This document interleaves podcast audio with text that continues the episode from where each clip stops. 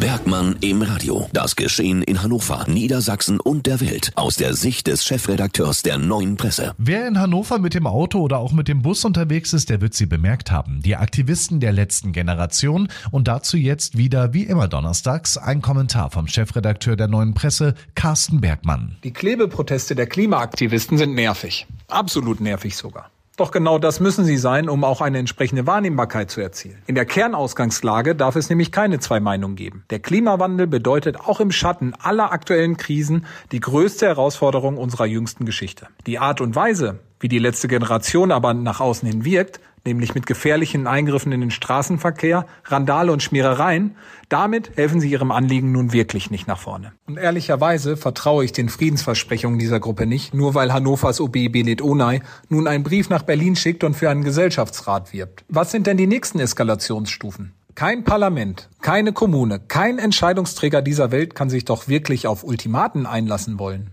Andersherum zeigt das wüste und völlig übertourte Auftreten so mancher Politiker den fehlenden Weitblick. Vom Frontalangriff auf die Grundfesten der Demokratie gar zu sprechen und gleich mit der maximalen Keule an Strafforderungen zu kommen, hilft der Debatte aber ebenso wenig.